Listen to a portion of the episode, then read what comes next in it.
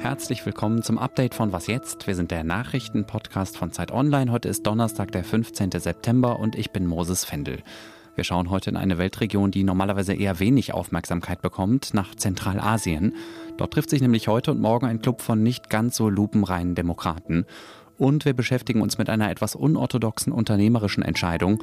In den USA hat ein reicher Mann seine milliardenschwere Firma verschenkt, um gegen die Klimakrise zu kämpfen. Der Redaktionsschluss für diesen Podcast ist 16 Uhr. Samarkand, das ist eine mittelgroße Großstadt in Usbekistan, ziemlich genau in der Mitte von Zentralasien. Und dort treffen sich heute und morgen die Länder der Shanghaier Organisation für Zusammenarbeit, zu der unter anderem Russland und China gehören. Interessant ist dieses Treffen unter anderem, weil sich dort zum ersten Mal seit dem russischen Überfall auf die Ukraine der russische Machthaber Wladimir Putin und der chinesische Staats- und Parteichef Xi Jinping persönlich treffen. Sie wollen unter anderem über die Ukraine sprechen. Das ist aber nur eine Nachricht rund um dieses Gipfeltreffen in Samarkand, über das ich jetzt sprechen will mit Dr. Andrea Schmitz. Sie ist Expertin für Zentralasien der Stiftung Wissenschaft und Politik. Hallo erstmal. Guten Tag, Herr Fendel. Was ist denn überhaupt die Shanghaier Organisation für Zusammenarbeit und wie wichtig ist sie? Ja, die Organisation gibt es seit etwas mehr als 20 Jahren, genau gesagt seit 2001. Damals wurde die Organisation der Shanghai Five, das waren Russland sowie China und sei seine drei zentralasiatischen Nachbarn Kasachstan, Kirgistan und Tadschikistan in die Shanghai Cooperation Organization überführt. Der trat dann auch Usbekistan bei und 2017 folgten Indien und Pakistan. Es sind also acht Mitgliedsstaaten. Es gibt außerdem noch vier Länder, die einen sogenannten Beobachterstatus haben, nämlich Saudi-Arabien, Ägypten, Katar und der Iran. Und der Iran soll bei diesem Gipfeltreffen eben auch offiziell beitreten. Es ist also eine Organisation von einiger Reichweite, kann man sagen. Hm, klingt für mich auch ein bisschen nach so einer Art Anti-NATO, wenn ich mir die Mitgliedsliste anschaue. Trifft das zu oder greift das zu kurz? Die Organisation ist tatsächlich immer wieder als anti-westliche Allianz bezeichnet worden. Ich glaube aber, dass das früher schon falsch war und dass es das jetzt vor dem Hintergrund des Krieges in der Ukraine erst recht nicht stimmt. Auch wenn einige der Mitglieder dem Westen ausgesprochen kritisch gegenüberstehen und eine anti-westliche Rhetorik einsetzen. Nicht alle Mitglieder teilen diese Haltung. Und ähm, es geht ihnen eben gerade nicht darum, einen anti-westlichen Block zu etablieren oder überhaupt irgendeinen Block zu etablieren. Genau davon wollen sie eigentlich weg. Und in der Tat war ja auch die Funktion dieser Organisation immer eine andere. Also es ging in erster Linie darum, die russischen und chinesischen Interessen in Zentralasien auszutarieren unter dem Dach einer multilateralen Organisation. Was genau läuft da heute und morgen in Samarkand ab bei dem Gipfeltreffen? Es ist der 20. Jahrestag der Unterzeichnung der Charta, der begangen wird bei dieser Gelegenheit und zu diesem Anlass soll eben auch der Iran als volles Mitglied aufgenommen werden, beziehungsweise mindestens soll ähm, ein Memorandum of Understanding über die Aufnahme verabschiedet werden. Es wird eine Samarkand Declaration geben, die die Sicht der Organisation auf die internationale Politik darlegt und Positionen zu globalen Herausforderungen artikuliert, also von, von Lieferketten bis hin zum Klimawandel. Und drittens bietet dieses Treffen eben auch, und das ist, ist ein, denke ich, sehr wichtiger Aspekt, Gelegenheit für die bilaterale Abstimmung der Teilnehmer untereinander und für die Unterzeichnung eben auch von bilateralen Abkommen zwischen einzelnen Teilnehmerstaaten. Für Xi Jinping ist es ja die erste Auslandsreise überhaupt seit mehr als zwei Jahren. Wegen der Pandemie hat er China lange überhaupt nicht verlassen. Jetzt war er gestern schon in Kasachstan, heute dann der Gipfel in Usbekistan. Kann man daran ablesen, ob und wie wichtig Zentralasien für China ist? Ich meine durchaus. Also der chinesische Staatschef wird sicherlich kräftig für die One Belt One Road Initiative werben, ein ähm, groß angelegtes Projekt, auch Seidenstraßenprojekt genannt, das China vor knapp zehn Jahren in Kasachstan äh, lanciert hat.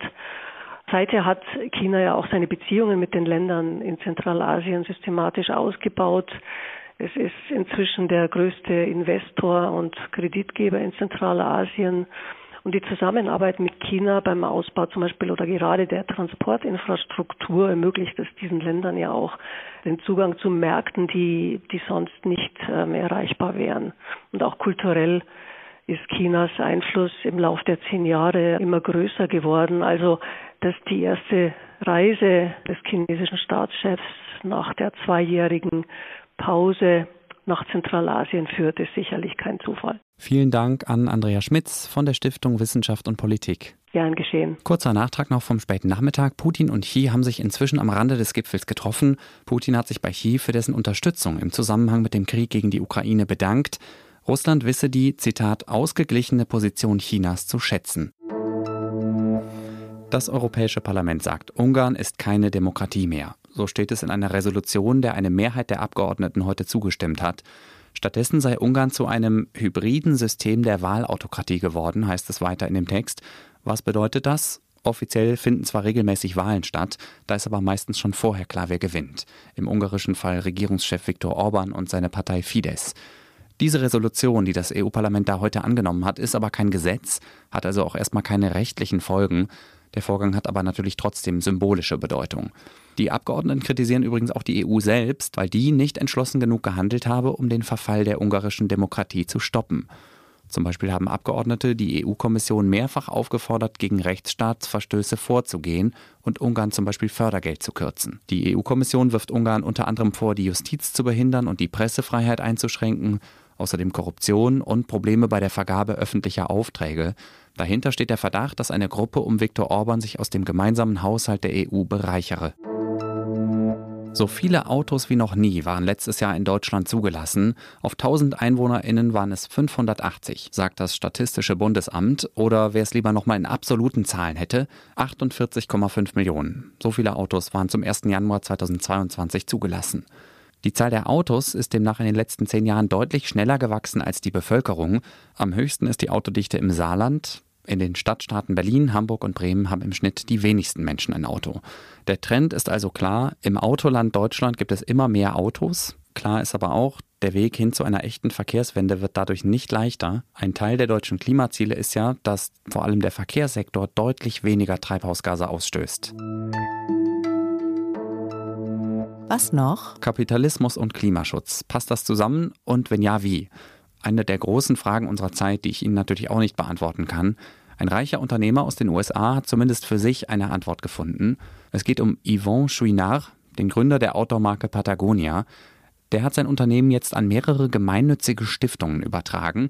Die wiederum sollen die Gewinne aus dem Unternehmen vor allem für Maßnahmen gegen die Klimakrise nutzen. Die New York Times schreibt, dass Patagonia um die 3 Milliarden Euro wert ist und jedes Jahr rund 100 Millionen Dollar Gewinn macht. Damit kann man also schon was anfangen, denke ich. Jetzt stellt sich aber schon die Frage, wie aufrichtig dieser Move tatsächlich ist. Ist das vielleicht nur eine neue Form von Greenwashing? Ich meine, Outdoor-Kleidung ist ja, soweit ich weiß, in der Herstellung weder umweltfreundlich noch klimaneutral. Patagonia gibt sich übrigens schon seit mehr als zehn Jahren konsumkritisch. Die Firma hat zum Beispiel 2011 mal eine Anzeige in der New York Times platziert und die Menschen aufgefordert, eine Outdoorjacke nur dann zu kaufen, wenn es wirklich nötig ist.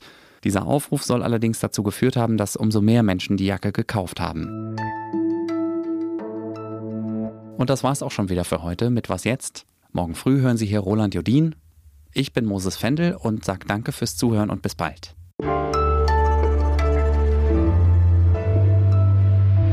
bei der Gründung aus der Shanghai Five, da ging es ein bisschen holprig. Vielleicht können Sie das rausschneiden. Wir können einfach den Anfang nochmal machen, wenn Sie sich dann wohler fühlen. Ich kann das ja beliebig umschneiden einfach. Ne? Wenn wir jetzt einfach nochmal kurz diese erste kompakte Antwort einfach nochmal neu aufnehmen. Wollen wir das eben machen? Genau. Was ist denn überhaupt die Shanghaier Organisation für Zusammenarbeit und wie wichtig ist sie?